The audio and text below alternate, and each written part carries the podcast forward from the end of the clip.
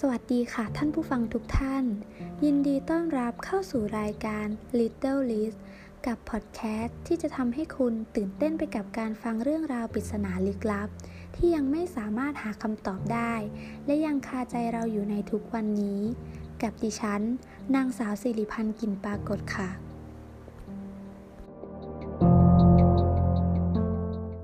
Episode ที่ 1 ชื่อเรื่องว่า ตำนานเพชรโฮปหรือ Hope Diamond ประวัติความเป็นมาเกี่ยวกับเพชรที่มีชื่อว่าเพชรโฮปเริ่มขึ้นเมื่อพ่อค้าชาวฝรั่งเศสชื่อ Jean-Baptiste Tavernier ได้ซื้อเพชรดิบน้ำหนัก 112 กะรัตจากเหมืองคอลเลอร์เมืองกอลคอนดาประเทศอินเดีย แล้วนำมาถวายพระเจ้าหลุยที่ 14 ปี 1668 พระเจ้าหลุยที่ 14 ได้มีบัญชาให้ช่างเพชรแห่งราชสำนัก เจรนายเพชรเม็ดนี้ขึ้น เป็นเพชรเม็ดที่รู้จักกันในชื่อว่า Blue Diamond of the Crown ซึ่งนำไปตกแต่งบนสายสะพายเครื่องอิสริยาภรณ์ของพระเจ้าหลุยที่ 14 เพื่อใช้สวมใส่ในงานพิธีการต่างๆ ตำนานได้กล่าวว่า พระเจ้าหลุยที่ 14 มีโอกาสใส่เพชรนี้เพียงครั้งเดียว ก่อนจะป่วยตายด้วยโรคระบาด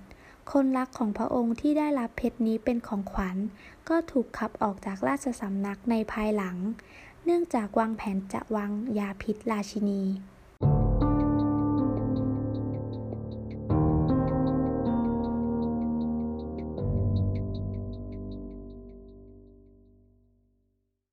ต่อมาข้อกรรมของพระเจ้าหลุยที่ 16 กับพระนางมารีอังตัวเน็ตนั้น มีชื่อเสียงเกินพอจนไม่มีอะไรให้พูดถึง และมีการกล่าวว่า เจ้าหญิงซึ่งเคยยืมเพชรเม็ดนี้จากพระนางมารีอังตัวเน็ต มาใส่บ่อยๆ ก็ถูกประชาชนลุมฆ่าตายอย่างทารุณ หลังจากที่เพชรเม็ดนี้ได้ตกทอดมาสู่พระนางแมรี่อังตัวเน็ต และได้เกิดการปฏิวัติครั้งใหญ่ขึ้น เพชรเม็ดนี้ได้สูญหายไป ปี 1830 เฮนรี่ ฟิลิปโฮป ได้ซื้อเพชรเม็ดนี้ไว้ และหลังจากนั้นเขาก็ได้เสียชีวิตลงในปี 1839 ตอนนี้เองที่เพชรถูกตั้งชื่อตามเจ้าของว่า Hope Diamond หรือ The Hope เพชรถูกทำเป็นเข็มกลัด และตกทอดผ่านลูกหลานตระกูลโฮปไปอีกหลายรุ่น จนกระทั่งตกเป็นของฟรานซิสโฮปซึ่งแต่งงานกับนักแสดงชาวอเมริกัน เมโย ในปี 1894 เมย์กล่าวว่าเธอใส่ Hope Diamond ออกงานบ่อยๆ และมีการทำของเลียนแบบอย่างแนบเนียนขึ้นด้วย แต่ฟรานซิสปฏิเสธข้อเท็จจริงนี้ ภายหลัง เมย์หย่ากับฟรานซิส และใช้ชีวิตอย่างแลนแค้นไปจนเสียชีวิต เธอกล่าวว่าเคราะห์ร้ายของตัวเองเป็นเพราะโฮปไดอะมอนด์แต่ในความจริงแล้ว ตระกูลโฮปหลายคน เกี่ยวข้องกับเพชรเม็ดนี้ และไม่ปรากฏว่ามีใครคอร้ายแต่อย่างใด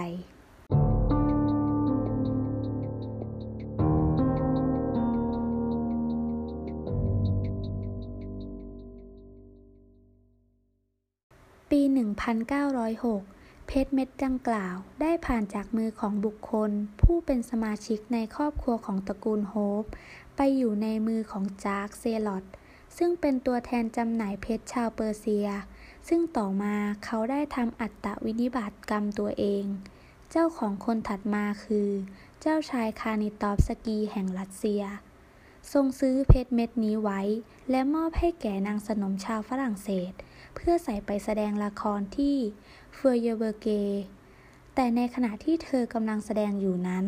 เจ้าชายก็ทรงปิดชีพเธอด้วยอาวุธปืน และอีกสองวันต่อมา พระองค์ก็ถูกปงพระชนโดยผู้ปฏิวัติชาวรัสเซีย หลังจากที่เจ้าชายได้ถูกผู้ปฏิวัติชาวรัสเซียปงพระชนแล้ว เพทโฮปก็ตกไปอยู่ในมือของชาวอียิปต์และด้วยอาถรรพ์ของเพชรเม็ดนี้ หรืออะไรมีทราบได้ ชาวอียิปต์และครอบครัวของเขาได้จมน้ำตายทั้งครอบครัว เมื่อเกิดอุบัติเหตุเรือสำราญชนกันที่สิงคโปร์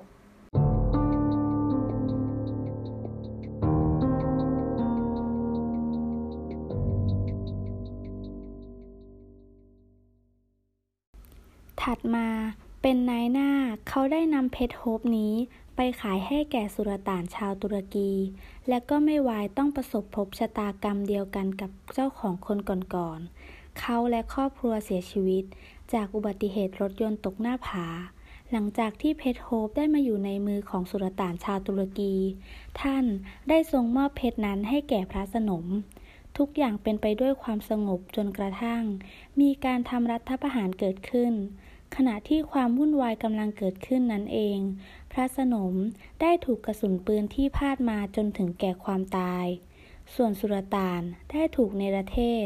และขันทีผู้ซึ่งมีหน้าที่ดูแลรักษาเพชรนั้น ก็ถูกจับแขวนคอ ปี 1911 บริษัทคาเทียได้รับซื้อเพชรโฮปนี้ไว้ แล้วนำไปขายต่อให้กับครอบครัวแมกลีน ปี 1947 แมกลีนเสียชีวิต เมื่ออายุได้ 61 ปี หลานของเธอเป็นผู้สืบทอดกรรมสิทธิ์ของเพชรต่อ ตำนานกล่าวว่า แม่ของแมกลีนเสียชีวิต หลังจากซื้อเพชรมาได้ไม่นานนัก ในไม่ช้า คนใช้สองคนก็เสียชีวิต ตามด้วยลูกชายวัยสิบปีของเธออีกคน หลังเหตุการณ์นี้ เอวารินหย่าจากเอ็ดวาร์ดซึ่งตัวเอ็ดวาร์ดเองหลังจากป่วยมีอาการทางจิต ก็เข้าโรงพยาบาล และเสียชีวิตที่นั่น ลูกสาวเพียงคนเดียวของเอวาริน ตายเนื่องจากทานยานอนหลับเกินขนาด เอวารินพยายามแก้เคล็ดด้วยการไปอธิษฐานในโบสถ์แต่ก็ไม่เป็นผล และต้องเสียครอบครัวทั้งหมดไป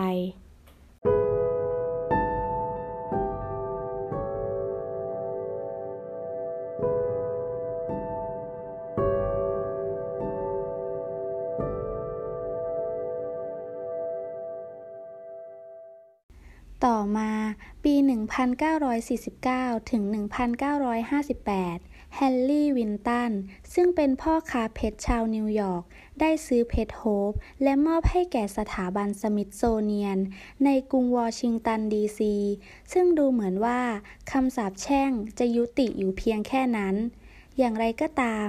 ในท่ามกลางจดหมายนับพันๆฉบับ ที่ส่งมาขอบคุณในการบริจาคของเขาครั้งนั้น มีอยู่ฉบับหนึ่งที่วิงวอนให้แฮร์รี่วินสตันเอาเพชรเม็ดนั้นกลับคืนไป โดยกล่าวว่า ประเทศชาติกำลังจะแหลกไม่มีชิ้นดีอยู่แล้ว นับตั้งแต่วันที่เพชรเม็ดนี้มาถึงสถาบันสมิธโซเนียนปัจจุบันเพชรโฮปได้กลายมาเป็นของโชว์ชิ้นเรียกแขก อยู่ที่พิพิธภัณฑ์สมิธโซเนียน ถ้าใครได้มีโอกาสไปวอชิงตันดีซีก็อย่าลืมแวะไปชมกันนะคะ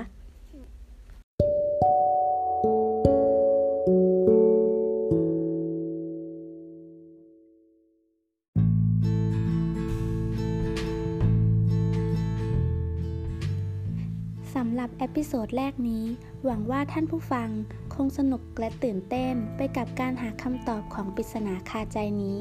ขอบคุณทุกคนที่ติดตามฟังมานะคะ ขอบคุณค่ะ